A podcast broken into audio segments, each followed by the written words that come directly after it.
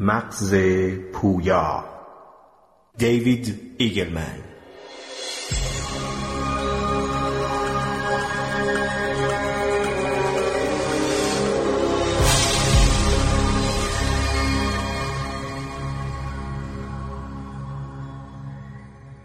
رنه دکارت مدت زیادی به این فکر می کرد که چگونه می تواند از واقعیت واقعی اطراف خود آگاه شود. هرچه باشد او می‌دانست که حواس ما خیلی وقتها ما را فریب می‌دهند و می‌دانست که ما خیلی وقتها رویاهایمان را با واقعیتهای زمان بیداری اشتباه می‌گیریم. در دهه 1980 فیلسوف دیگری این پرسش را به این صورت بازگویی کرد آیا من مغزی در یک خمره نیستم؟ شما از کجا می‌فهمید که دانشمندان مغز شما را از بدنتان جدا نکرده اند و صرفا قشر مختان را به طرز صحیح تحریک می کنند تا تصور لمس کتاب، دمای خاص پوست و دیدن دستتان را در شما ایجاد کنند؟ در دهه 1990 این پرسش را به این صورت مطرح می کردند که آیا من در ماتریکس هستم؟ در دوران مدرن پرسش این است آیا من در یک شبیه سازی کامپیوتری هستم؟ این گونه پرسش ها معمولا در کلاس فلسفه مطرح می شد ولی امروزه به آزمایشگاه علوم اعصاب نیز کشیده شده است. همانطور که می‌دانید تجربیات عادی ما چیزی جز ورودی حسی نیست. بنابراین سیگنال هایی که مستقیما به مغز وارد شود می تواند دقیقا همان هدف را تأمین نماید. در حال تمام سیگنال هایی که روی حسگرهای ما عمل می کند به یک محمل الکتروشیمیایی مشترک تبدیل می شود. یعنی می توانیم حسگرها یعنی واسطه ها را دور بزنیم و خودمان مستقیما سیگنال های الکتروشیمیایی را ایجاد کنیم. ولی هنوز پرسش مهمی باقی می ماند. این ورودی جدید چه حسی خواهد داشت؟ تصور کردن یک رنگ جدید. درون گنبد جمجمه مغز فقط به سیگنال های الکتریکی که میان سلول های تخصصی آن جریان میابند دسترسی دارد. مغز مستقیما نمی‌تواند چیزی را ببیند بشنود یا لمس کند. ورودی ها چه نشان دهنده امواج تراکمی یک سمفونی باشند یا الگوهای نوری مجسمه پوشیده از برف یا مولکول هایی که از یک پای سیب تازه در هوا شناور می شوند و یا درد ناشی از نیش زنبور همگی در نورون ها به صورت نیزه های ولتاژی ظاهر می شوند. اگر مثلا در حال تماشای تکه از بافت مغزی باشیم که نیزه ها در آن در آمده شد هستند و من از شما بپرسم که این قشر بینایی است یا قشر شنوایی یا قشر حسی پیکری شما نخواهید توانست جواب بدهید. خود من هم نمی‌توانم مشخص کنم کدام یک از آنهاست همه آنها یکسان به نظر می رسند. پس این منجر به پرسش پاسخ داده نشده ای در علوم اعصاب می شود. چرا بینایی با بویایی اینقدر متفاوت حس می شود؟ یا مثلا مزه چرا هرگز ممکن نیست زیبایی یک درخت کاج را که در نسیم تاب می‌خورد با مزه پنیر لیغوان اشتباه کنیم یا احساس سنباده روی انگشتان را با بوی اسپرسوی تازه؟ می توان تصور کرد که این در ارتباط با چگونگی ساخت این نواحی از نظر ژنتیکی است. بخشهایی که در شنوایی دخالت دارند متفاوت از بخشهایی هستند که با لمس در ارتباط هستند. ولی با بررسی دقیقتر این فرضیه درست به نظر نمی رسد.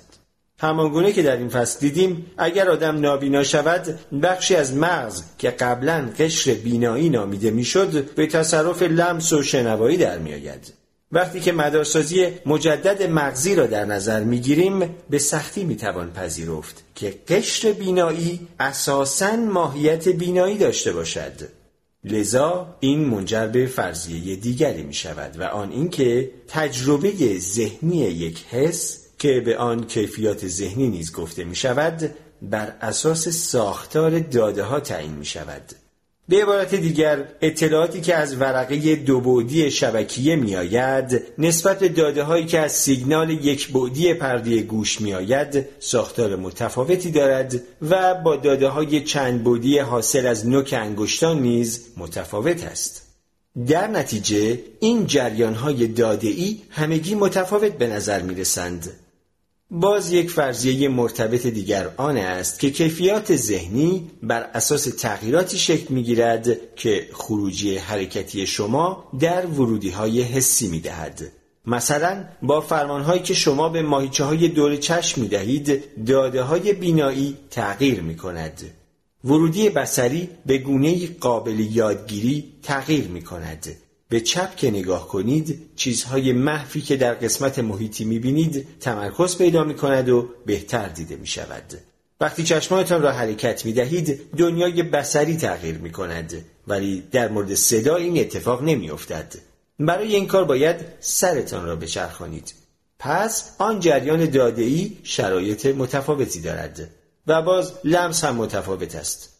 ما نوک انگشتانمان را به طرف اشیا می‌بریم به آنها میساییم و آنها را کاوش می‌کنیم بویایی فرایندی غیر فعال است که با بو کشیدن تقویت می شود.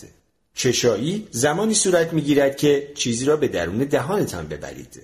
این نشان می دهد که ما می توانیم جریان دادهی جدیدی را مستقیما وارد مغز کنیم مثلا داده های حاصل از یک ربات سیار یا پاسخ الکتریکی پوست یا داده های دمایی فروسرخ با طول موج بلند.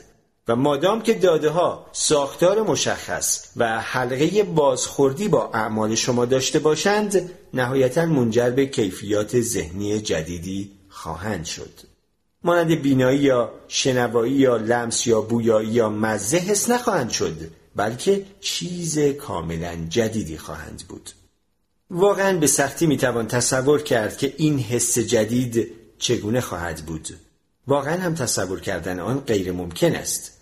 برای اینکه علتش را بفهمید سعی کنید رنگ جدیدی را تصور کنید. شروع کنید چشمانتان را باریک کنید و سخت فکر کنید. به نظر می‌رسد کار ساده باشد ولی هیچ فایده ای ندارد. همانطور که یک رنگ جدید را نمی توانید به تصور درآورید حس جدیدی را هم نمی توانید تصور کنید. کیفیات ذهنی در طول زمان ایجاد می شوند این روش طبیعی مغز برای خلاصه کردن مقادیر عظیم داده هاست. اگر فکر یاد گرفتن یک حس جدید برایتان عجیب به نظر می رسد توجه داشته باشید که شما خودتان قبلا این کار را کرده اید بچه ها با زدن دستهایشان به یکدیگر و یا گفتن کلمات بیمعنا و شنیدن بازخورد آن در گوشهایشان نحوه استفاده از گوشهای خود را یاد می‌گیرند. در ابتدا امواج تراکمی هوا فقط تبدیل به فعالیت الکتریکی در مغز می شود ولی نهایتا به صورت صدا تجربه می شود. همین یادگیری در افرادی که ناشنوا به دنیا آمده اند و سرانجام در بزرگسالی عمل کاشت حلزون انجام می‌دهند نیز مشاهده می شود. یکی از دوستان که کاشت حلزون انجام داده است می گفت که تأثیر آن در ابتدا به صورت شکهای الکتریکی بدون درد در درون سر است. به هیچ وجه حس نمی کرد که ارتباطی با صدا داشته باشند ولی بعد از حدود یک ماه تبدیل به صدا شدند. این همان فرایندی است که برای هر کدام از ما هنگام یاد گرفتن نحوی استفاده از گوشهایمان رخ داده است. فقط آن را به خاطر نداریم. در مورد دیدن هم همینطور است. مغز باید دیدن را یاد بگیرد. همانگونه که باید نحوه استفاده از دستها و پاها را یاد بگیرد. بچه ها از اول رقصیدن بلد نیستند و در مورد کیفیت ذهنی بینایی نیز همینطور است. ما میبایست اعضای حس کنونیمان را یاد بگیریم. همین اصل می‌تواند به ما امکان دهد که اعضای حسی جدیدی را نیز یاد بگیریم. این واقعیت که شما نمی‌توانید رنگ جدیدی را تصور کنید به طور خارق العاده مسائل را روشن می کند یعنی مرز کیفیات ذهنی ما را مشخص می کند مرزی که به هیچ وجه نمی توانیم از آن جلوتر برویم. پس اگر معلوم شود که توانایی ایجاد حسهای جدید امکان پذیر است نتیجه جالب آن این خواهد بود که قادر نخواهیم بود حس جدید را برای شخص دیگری توضیح دهیم.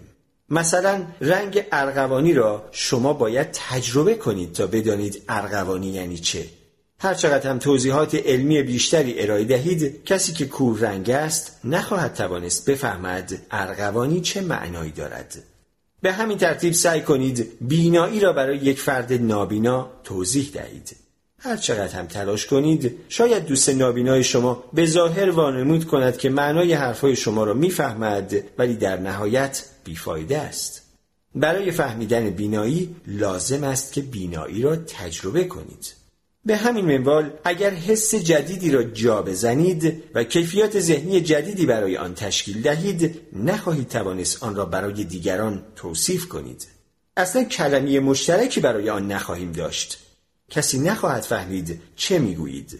زبان همه چیزها را ندارد. فقط روشی برای نامگذاری چیزهایی است که از قبل بین ما مشترک است. نوعی سیستم توافقی درباره تجارب جمعی است. نه اینکه نمی‌توانید تلاش کنید حس جدیدتان را بر زبان آورید مسئله این است که دیگران مبانی لازم برای فهمیدن آن را نخواهند داشت بنابراین طی چند دهه آینده اگر یک وقت به خاطر حس جدیدتان احساس تنهایی و فهمیده نشدن داشته باشید بهترین کاری که می توانید بکنید این خواهد بود که گروهی تشکیل دهید که افراد همان ورودی ها را دریافت می کنند. بعدها می توانید برای آن تجربه درونی واژه جدید هم ابداع کنید. مثلا آن را زتسن فلاپی بنامید.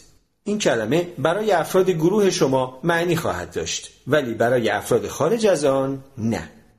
اما هر چقدر هم حسهای جدیدی بتوانیم اضافه کنیم باز یک پرسش جالب باقی میماند. آیا این حواس جدید بار عاطفی خواهند داشت؟ مثلا وقتی رایحه کیک لیموی تازه از فر درآمده را استشمام می کنید تا بوی اسهال در کنار خیابان را واکنش متفاوتی دارید. مسئله فقط تعدادی صفر و یک روی صفحه نمایش نیست بلکه یک پاسخ عاطفی کامل است. برای فهمیدن این موضوع از خودتان بپرسید که چرا کیک خوشبوست و مدفوع بدبو. به حال این دو سیگنال خیلی هم تفاوت ندارند. در هر دو مورد مولکول ها در هوا پخش می شوند و به گیرنده های بینی شما متصل می شوند. در مولکول کیک لیمویی یا مولکول مدفوع ذاتا چیزی وجود ندارد که باعث خوشبو یا بدبو بودن آن شود. آنها صرفا مولکول های شیمیایی هستند مثل مولکول هایی که از قهوه، گل اطلسی، خوچه هندی خیس دارچین، رنگ تازه، خزه های کنار رودخانه یا شاه بلوط تفتاده بلند می شود. همه این اشکال مولکولی به گیرنده های بویایی بینی متصل می شوند. ولی ما به این علت از بوی کیک لیمویی خوشمان میآید که این مولکول ها پیش بینی کننده وجود یک منبع انرژی غنی هستند در مورد اسهال احساس بدی داریم چون پر از عوامل بیماریزاست و تکامل نخواسته که شما تحت هیچ شرایطی آن را وارد دهانتان کنید. این مشابه دستگاه بینایی است که با ماتریسی از فوتون ها مواجه می شود و اگر آن فوتون ها نشان دهنده چمنزاری سرسبز باشند موجی از خوشی در شما برمیانگیزد ولی اگر منظره یک بدن مسله شده باشد لرزشی همراه با نفرت را تجربه می کنید. یا مثلا الگوی نیزه های گوش درونی شما که اگر آهنگی طربناک و متناسب با فرهنگ شما باشد موجب شادمانی شما می شود ولی اگر صدای جیغ کشیدن دردالود کودکی باشد شما را متأثر می کند. عواطف صرفا منعکس کننده معنای داده ها برای شما در چارچوب اهداف شما و فشارهای تکاملی است.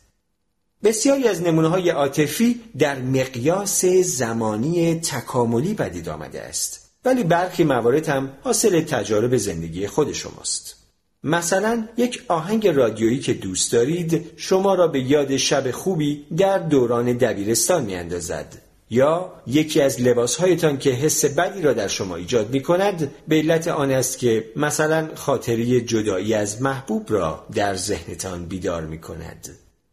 اگر مدل کل سیب زمینی درست باشد و مغز به عنوان یک کامپیوتر همه منظوره فعالیت کند بدان معناست که داده هایی که وارد آن می شود سرانجام با یک تجربه عاطفی مرتبط خواهد شد. جریان داده ای هر چه که باشد و به هر طریقی که به آنجا برسد می تواند حامل عواطف باشد. بنابراین وقتی که جریان داده‌ای جدیدی را از اینترنت دریافت می‌کنیم ممکن است ناگهان از خوشحالی به خنده بیفتیم یا با تأثیر گریان شویم یا موهایمان سیخ شود. بسته به اینکه داده های جدید در ارتباط با اهداف و خواسته های ما چگونه باشد. مثلا فرض کنید جریان داده‌ای جدیدی از داده های بازار سهام را دریافت می کنید و ناگهان مطلع می شوید که بخش فناوری در حال سقوط است در حالی که شما سرمایه گذاری سنگینی در این بخش انجام داده اید. آیا احساس بدی خواهید داشت؟ نه اینکه فقط از نظر شناختی برایتان بد باشد بلکه از نظر عاطفی منزجر شوید مانند بوی گوشت گندیده یا سوزش نیش مورچه از طرف دیگر فرض کنید اطلاعات خبر بهتری به شما بدهد. سرمایه گذاری شما ناگهان 6 درصد ترقی می کند آیا حس خوبی خواهد داشت؟ نه فقط از نظر شناختی بلکه همراه با لذت عاطفی. مانند صدای خنده یک کودک یا مزه کلوچه شکلاتی گرم. اگر فکر می کنید بروز این واکنش های عاطفی در پاسخ به جریان های جدید عجیب است بد نیست که در نظر داشته باشید که تمام معنای زندگی ما صرفا حاصل جریان های است که در سیاق اهداف ما حائز اهمیت هستند. و سرانجام پیش از به پایان بردن این بحث یک پرسش دیگر هم شایان توجه است. آیا داشتن یک حس جدید باعث خستگی یا استرس خواهد شد؟ فکر نمی کنم. فکرش رو بکنید که یک دوست نابینا به شما بگوید که به نظر او داشتن حس بینایی باید خیلی استرسزا باشد. فکرش رو بکنید که یک جریان داده دیگر دارید. یعنی مدام سیلی از میلیاردها فوتون از دوردستترین افقها به سوی شما سرازیر می شود یعنی اگر کسی 500 متر آن طرفتر هم باشد باز می توانید بفهمید که او چه کار می کند واقعا دریافت کردن این همه اطلاعات به طور مداوم باید خیلی اصاب خورد کن باشد. شما اگر بینا هستید خودتان می‌دانید که بینایی چندان هم استرس آور نیست. جایی بین مطلوب و خسته کننده است. شما بی آنکه زحمتی بکشید آن را با واقعیت خودتان ممزوج می کنید چرا؟ چون که صرفا یک جریان داده مثل جریان های دیگر است و تلفیق داده ها کار همیشگی مغز است برای یک حس جدید آماده اید؟ در این فصل به بررسی ایجاد حس های جدید پرداختیم در مقیاس زمانی تکاملی اگر جهش های ژنتیکی تصادفی بتوانند یک منبع اطلاعات را به سیگنال های الکتریکی ترجمه کنند مغز آن را به عنوان یک دستگاه جازدنی در نظر می گیرد و اطلاعاتی را که از آن وارد می شود رمزگشایی می کند اگر چشمها را به قطعه ای از قشر وصل کنید آن قطعه تبدیل به قشر بینایی خواهد شد. اگر گوشها را به آن وصل کنید قشر شنوایی خواهد شد. و اگر پوست را وصل کنید تبدیل به قشر حسی پیکری خواهد شد. این یکی از بزرگترین ترفندهای طبیعت را آشکار می کند برای بهرهگیری از منابع جدید انرژی در جهان نیازی نیست که مغز دوباره از صفر طراحی شود. بلکه کافی است طبیعت دستگاه های محیطی جدیدی را طراحی کند. حسگر نور، شتاب سنج، حسگر فشار، حفره حرارتی، گیرنده الکتریکی، مغناطیسی، پوزه انگشت مانند یا هر چیز دیگری که در رویا داشته باشد. حال می توان با جایگزین کردن دستگاه محیطی اصلی با یک دستگاه مصنوعی از این مزیت انعطاف پذیری مغز بهره گرفت. لازم نیست که دستگاه جایگزین به زبان بومی مغز سخن بگوید کافیست لحجهش به قدر کافی به آن نزدیک باشد. مغز خودش می‌فهمد چطور از داده ها استفاده کند. مغز مدارهای خود را بازارایی می کند تا نحوه بازنمایی جهان را بهینه سازی کند. بنابراین وقتی که فرصت دادهی جدید و مفیدی را به آن وارد می کنیم مغز آنها را تفسیر می کند اما این مطلب دو شرط دارد. داده های جدید زمانی بهتر یاد گرفته می شوند که در ارتباط با اهداف کاربر و در کنترل اعمال او باشند. برخلاف توسعه عالمگیر تلفن‌های هوشمند در آینده ممکن است دسته های مختلفی از مردم داشته باشیم که دارای ابرحسهای متفاوتی هستند. مثلا تصور کنید که شما حس معاملات آتی نفت دارید. در حالی که همسایه شما در زمینه سلامت ایستگاه فضایی آموزش دیده است و مادرتان از طریق ادراک نور فرابنفش باغبانی می کند. شاید ما به یک معنا در آستانی یک رویداد گونهزایی هستیم که در آن یک گونه به چند گونه تقسیم می شود. کسی چه می‌داند در بهترین حالت می توانیم سناریوی هالیوودوار را به تصور درآوریم که در آن تیمی از ابرقهرمان ها که هر کدام توانایی ویژه‌ای دارند مانند قطعات یک جورچین کنار هم جمع می شوند تا بر یک موجود شرور پیروز شوند. واقعیت این است که پیشبینی آینده کار دشواری است. در هر حال تنها چیزی که شکی در آن نیست این است که در آینده بیشتر خواهیم توانست دستگاه های محیطی جازدنی خودمان را انتخاب کنیم. ما دیگر گونه ای طبیعی نیستیم که مجبور باشد میلیون ها سال صبر کند تا مادر طبیعت موهبت حسی دیگری به او بدهد. بلکه مادر طبیعت مثل هر والد خوب دیگری این ظرفیت شناختی را به ما داده است که برویم و خودمان تجربه را شکل دهیم.